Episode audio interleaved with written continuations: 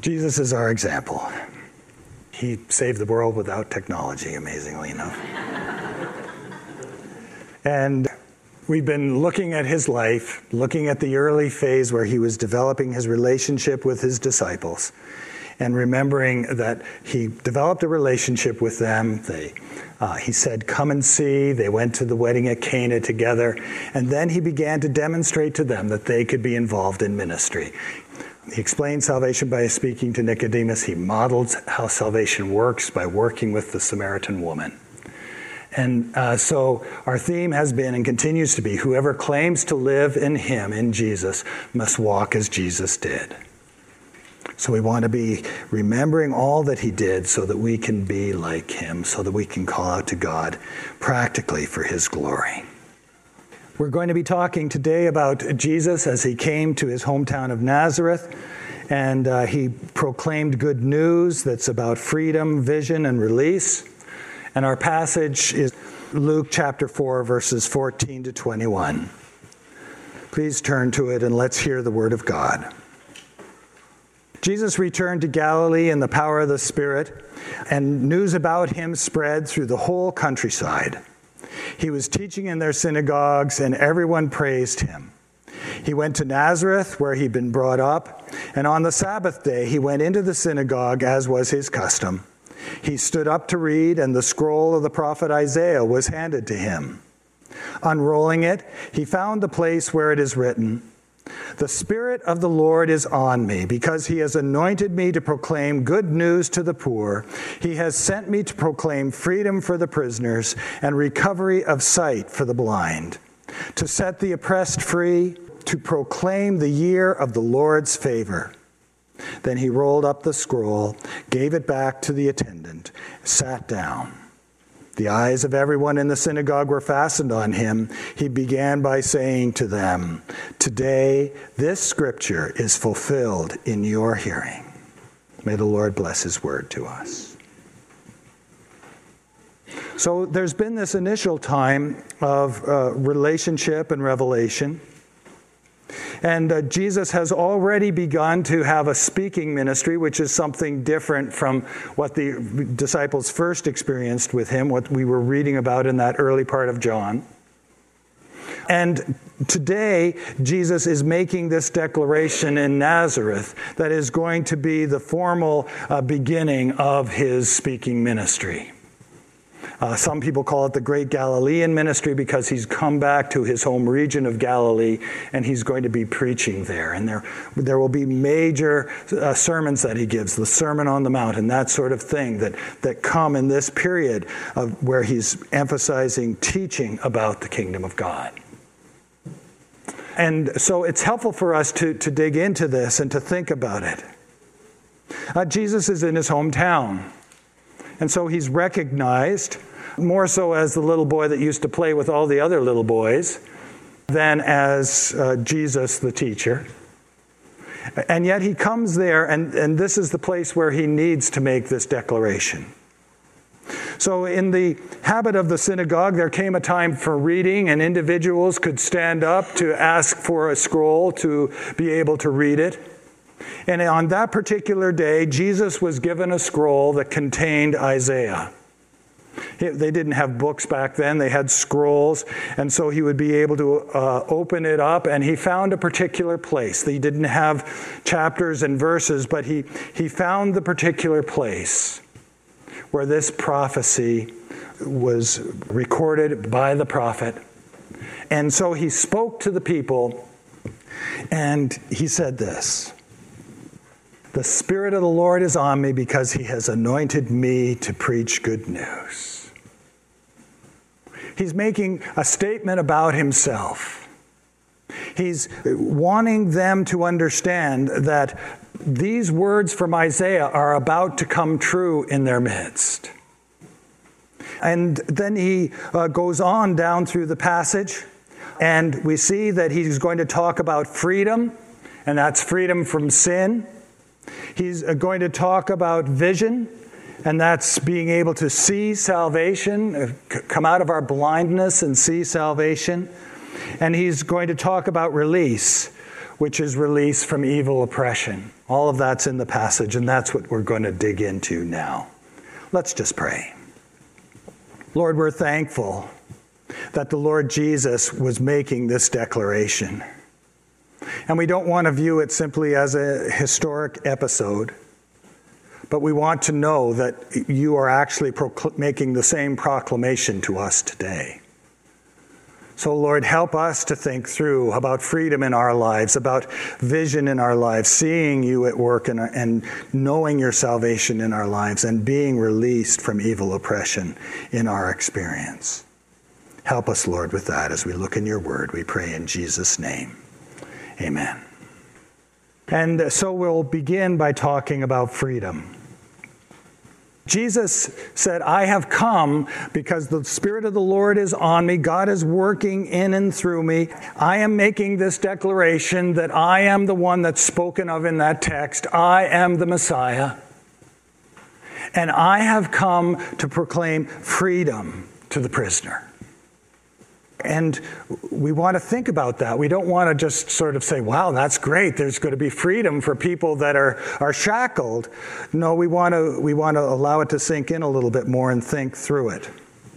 And so it's helpful to begin to look at some of the epistles where uh, Paul uh, was able to unpack some of these ideas.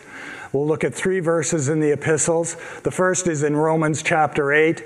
Therefore, there's now no condemnation for those who are in Christ Jesus, because through Christ Jesus, the law of the Spirit of life set me free from the law of sin and death. So, this is what Jesus was pointing to when he was making the declaration. And Paul has seen that work in his own life. He had become a murderer against Christians, uh, and yet God spoke to him miraculously and saved him miraculously. And he now knows that despite all of the, the consequences that should have been his because of his life before Christ, there is now, therefore, now no condemnation if we're in Christ Jesus, because through Jesus, the law of the Spirit of life has set us free from the law of sin and death. That's an amazing statement. And we can pause and think about that and, and, and, understand that what Jesus was saying is look, all the junk that's been holding you back, I want, you to, I want to be setting you free, and I'm going to give you a new opportunity to live out uh, freedom for my glory. Uh, Paul continues to deal on this subject with the Corinthians. The Corinthians had a whole stack of things going on in their lives and had various troubles. But Paul wanted them to break through all that. And so, Second Corinthians, he says this Now, the Lord is the Spirit, and where the Spirit of the Lord is, there is freedom. He wanted to, to get through all of the discussions and, and, and all of the difficulties they'd had, even in, in, in trying to listen to him, because they, they pushed back on some of the things he was saying to them.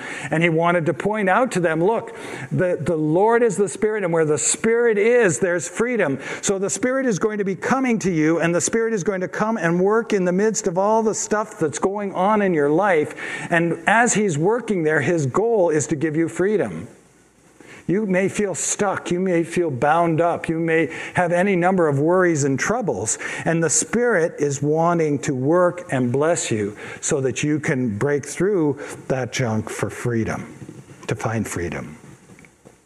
Uh, and then in Galatians, he says, he reminds us that this is one of the goals of Jesus. It's, it's in the declaration, and it's just a repetition of that idea that it is for freedom that Christ has set us free. Jesus didn't set us free so that we could be monotonously following through on stuff that He would tell us to do because He's told us to do it, and therefore we better be good people. No, He set us free so that we can be living in joy and in joy following Him and, and seeing Him help us with the junk of our lives and moving on and making progress for His glory. That's the idea of the freedom that Jesus was talking about. And, and that's something we need to constantly remind ourselves to embrace. It's so easy, isn't it? You know, our phones can trap us because we, we sort of feel tied to the next text that's coming in or the next thing we're supposed to do or whatever it may be. Our jobs can, can trap us because there's all this stuff that's supposed to be, get done, and we think our boss is the only boss we have. And, and so we, we worry about that. But God comes along and reminds us no, I'm your real boss, and I'm going to set you free from the worry you're, you're, experiencing, from the trouble you're experiencing. So, in the midst of that, that you can be able to move ahead. And that's why we want to talk about vision, and then we want to talk about release. So we come to the idea of vision, and Jesus here is, is speaking about helping the blind. And we know that in his ministry, he went around and helped those that were physically blind. Those were real healings that actually happened. But here we're also talking about the bigger idea of spiritual blindness. Uh, because we live in a world where the world seems to think it has so many good ideas that uh, they don't know how spiritually blind they are. I, I look back at my own life as a teenager, and I thought I understood what the world was about, and I was reading books that seemed wise to me, secular books, and, and they made me feel like I could understand how things work. And when I had friends telling me about Jesus, that didn't seem to matter so much. I was blind to the opportunities that were offered me uh, through the gospel. Uh, and I just thank the Lord that He broke through all of that and helped me to see His salvation. And we need to do that as to come to Christ, but we also need to do that to be able to live for Him. And the dynamic we're pushing back against is this, again from 2 Corinthians. The God of this age has blinded the minds of unbelievers so that they cannot see the light of the gospel of the glory of Christ, who is the image of God. I went to church before I became a Christian. And uh, one Sunday I was in a communion service. And for whatever reason, I, I wasn't partaking of communion. I was just kind of there to meet a friend. But in that moment, God helped me to begin to sense that this was not just a ritual, this was a, something spiritual going on. And I got really afraid. And I, I took off as soon as that communion service was over. I didn't say goodbye to my friend. I didn't, I didn't do any of that. But God was just helping me to begin to have a little bit of, of sight to see that this is an immense thing that, that God is working. But so many people don't have that. And so we want to be glad that God can help us we rejoice in that. We look back to the way He's uh, helped us to see that Jesus is wonderful. We ask that He'd help us to see more and more of how wonderful Jesus is. And we also want to be thinking about people around us because, you know, you go down the street and you see someone that's, that's got a heavy look on their face. And, and you can actually pray for that person. You know, you don't know them, you don't know what's going on, but you can just pray for them in that moment. Say, Lord, there's someone that's blind and they're, they're going through something heavy. Just help them, please. And we can get to know friends around us and we can begin to lighten the load for them. And we, we are doing that as a church. Thanks, Phil, for all the work you've been putting into the garden. And, you know, was it a thousand? How many? It was a thousand percent on the squash. How many pounds of squash? 250 pounds. You know, that's a few meals. There's, there's a bunch of people that are going to be blessed because we've been able to, to do that. We see that God wants to bless them, and we hope that by giving them some food, it will be a further blessing to them uh, and that they'll begin to say, wow, I should check out God more. I should pay attention to Him.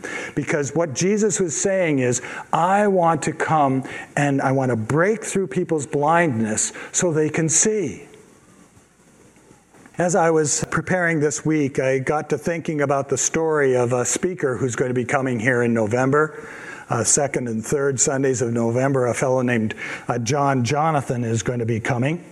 And he has a, a fascinating story. We're uh, going to be sending a, his uh, testimony video out on the email blast tomorrow, or the first part of this week. And I'll just fill you in a little bit on something he said. He grew up in the Hamilton area, and sadly, he fell into the drug trade. He started using and then started uh, dealing. And he even uh, was managing a grow op uh, for marijuana. And so you can just imagine the darkness that he was in. You can imagine the fights he got into, the, the violence that was involved in all of that. And his mother had become a Christian uh, when he was younger uh, and had always invited him to church and always prayed for him, but he'd put that beside, put that behind him. He didn't want anything to do with that. He was just trying to get along in his own life. He was that blind. And then one day, what happened was he was targeted for a drive by shooting. And so he was in a phone booth, and the car came by just a few feet away out in the street. They fired three shots, and all three of them missed him. And he came away from that, that, that moment saying, Wow, God has saved my life. And, and it's at that point that God began to break through his blindness. And he looks back, and this is what he began to see. This is how he began to have vision in his life. He says, I really thought about what happened. And I made the decision that if God was going to save my life, the drug addicted, coward, violent person that I was, if God was going to save my life, then I was going to give it all to Him. And you see, that's his transition from blindness to sight. God got his attention through that drive by shooting through the fact that he should have been dead. They were that close. They shouldn't have missed, but they did. And he attributed that to God. And that allowed the, the darkness around him to be uh, separated from him so that he could see the light of Jesus. And he said, If God was going to save my life, then I was going to live for him. He saw the light, he ran after the light, and uh, you'll be able to hear all about that in his testimony if you want to follow the link. So you see, that's what Jesus was talking about. I'm coming into the world and I'm going to save blind people. And we can see that happening in a guy like John Jonathan. We can see it in our own lives as we look back. We can pray that for people around us who are stuck and, and don't yet understand about the life of Christ that can live in them, about how his light can bless them. And so we want to be thinking about that idea of vision and thinking about how it works as Jesus has gone on to be with God in glory. Hebrews helps us at, at uh, verse 9 of chapter 2. We see Jesus, who is made a little lower than the angels, now crowned with glory and honor. So, this is the dynamic in vision that helps us to keep moving forward because we know that, yes, we look back in our past and we can see as we've become Christians that He's helped us with our spiritual blindness. But there's this even greater vision that He's always calling us forward to. There's this wonderful dynamic that he wants us to be able to grasp that Jesus, who was made a little lower than the angels, is now crowned with glory and honor, and our trajectory is to go and be with him in glory throughout eternity. That's our hope. That's our opportunity. That should be our vision. And with that in mind, we want to talk about release. You're probably all familiar with the Lord's Prayer and the line that says, Deliver us from the evil one. It's a, a phrase that's in there that helps us to remember and understand at the same time as it's an important prayer for us to be praying. Because as we pray that, we remember that Jesus tells us that there is evil in the world. And there is a, an evil one in the world, a devil and that He is fighting against us, and that God wants us to understand that we're supposed to push back against that, and that we're supposed to uh, look to Him to deliver us, so that we always need to be in a trusting relationship with God, asking Him to be releasing us from the troubles that are besetting us from the evil one at any given moment. We can also uh, think about how Jesus prayed for the disciples when he was in the Garden of Gethsemane. He was praying for his disciples, but he also prayed for those who would become Christians through them. That means us.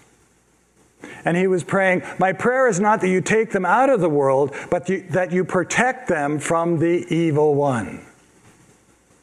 So it, it, means that we're still going to be, for a time, in this world with its troubles. We're going to be living in it with our own uh, junk in our own lives, our own sinful nature. And uh, we need to be aware of that and pushing back against it and calling out to Jesus to protect us in the midst of that, to protect us and to help us. We all will face temptation. It may be that you feel heavy about something, that you're worried about something, that you have anxiety or, or something like that. Uh, God wants to come along and help you in the midst of that and release you from the way the devil will tempt you to keep going back to the things that worry you. We're not supposed to be worriers, we're supposed to be joyful for God's glory.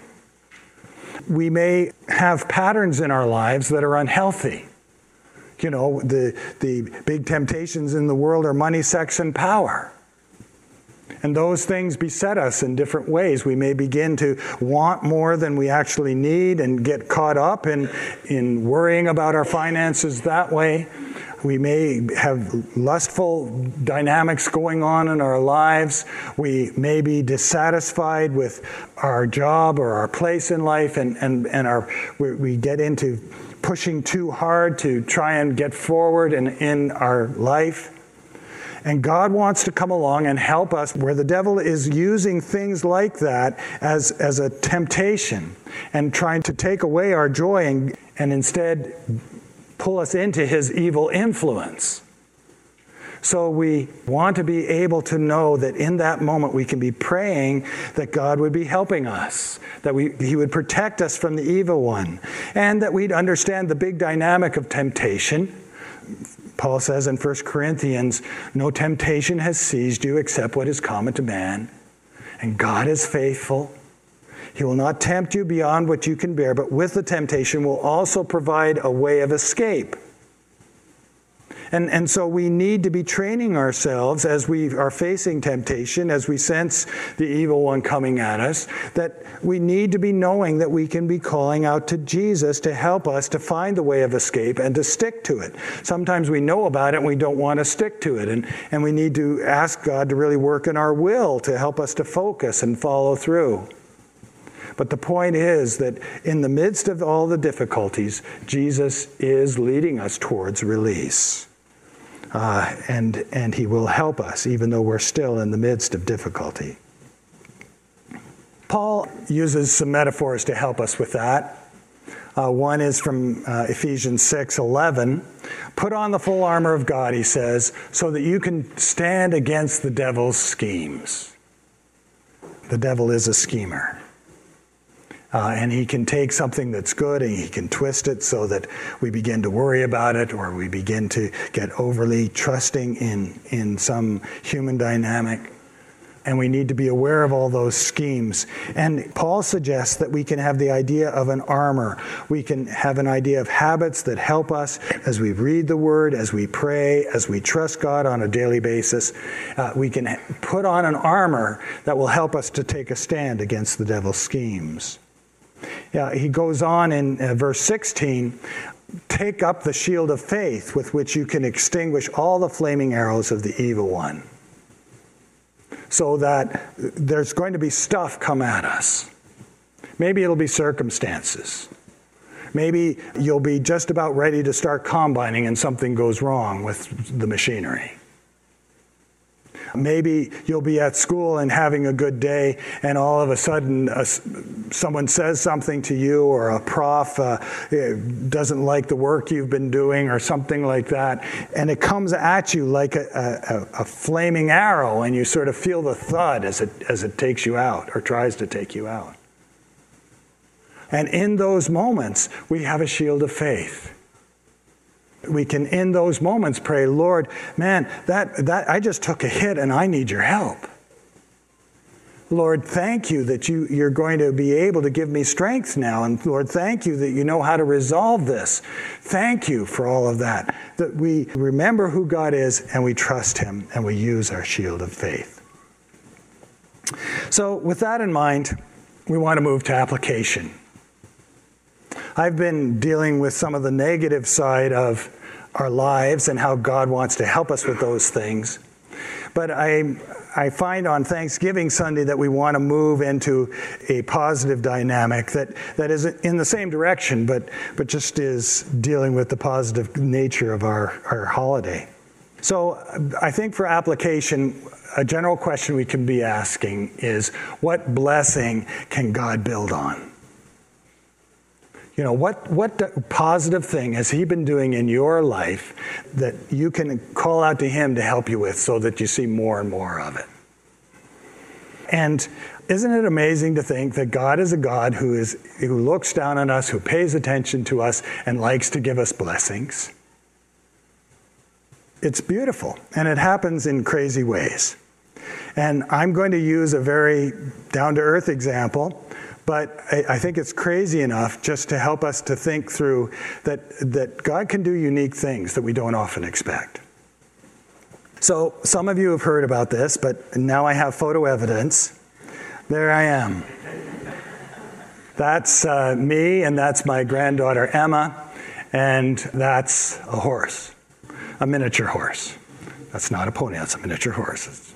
And we were at the Tiverton Fair last Saturday, and you know, it was exciting to be able to go to the Tiverton Fair with our grandkids. And, you know, they, lots of people were there with miniature horses, and a, lot of them were allowing us to pet the horses, and that was all wonderful. But one of the families had a horse, they, they, they had several horses they were going to be showing in, in one particular round of the show, and they needed someone to go out with the horse, and lo and behold, I ended up out there you can see I didn't get his legs back. There's, you know, I didn't have the finer points, but I managed to, to do it. And lo and behold, if that horse didn't win the first prize. and they, the family had already won a few of these first place ribbons, and they were so gracious to let us take one away as a souvenir. And, you know, like I look at that and I say, isn't God great that on a totally random Saturday, you know, and and, and, and Jeff and Emily were there too. They're, they're miniature horse people. So if, if you don't believe it, you can ask them. Isn't it great that on a totally random Saturday that God works in our lives and our circumstances and gives us blessings like that? And isn't it great? You know, like, did that funny looking guy in the black coat actually win anything? No. The, the beautiful white and black miniature horse did. And, you know, that's how blessings work. God brings us into situations and He brings us into circumstances where we get to participate, but it's actually someone else that's winning the victory. It's actually someone else that's procuring the blessing. It's the presence of Jesus with us that's doing that. And, and so we can think about so many opportunities in our lives. And there's so many moving pieces in our lives, so many things to think about. I think Hebrews 12 wraps it up for us well. Therefore, since we are receiving a kingdom that cannot be shaken, let us be thankful. And so worship God acceptably with reverence and awe. That's my prayer for us this Thanksgiving. Jesus came and made a proclamation. It was a proclamation about his kingdom. His proclamation was that, that the Spirit was working through him so that we might be able to see freedom, so that we might be able to deal with spiritual blindness, to have vision, so that we might be able to put off evil oppression and find release. And that comes to us and we're reminded that that is a part of the kingdom that we are receiving, the kingdom we look forward to when we will, we will be with Jesus throughout eternity. And we can be thankful that God is giving us so many blessings that fit into that great plan. We can be thankful. And as we're thankful, we can look to God to help us with the freedom, to help us with the vision, to help us with the release so that we can worship Him acceptably with reverence and awe. Let's pray. Lord, we thank you that you are so rich to us in the blessings you give us. We thank you that we have such opportunities because Jesus is powerfully working in us by your Spirit.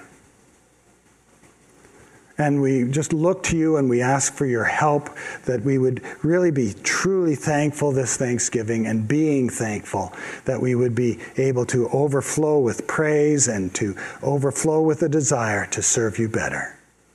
We pray in Jesus' name. Amen.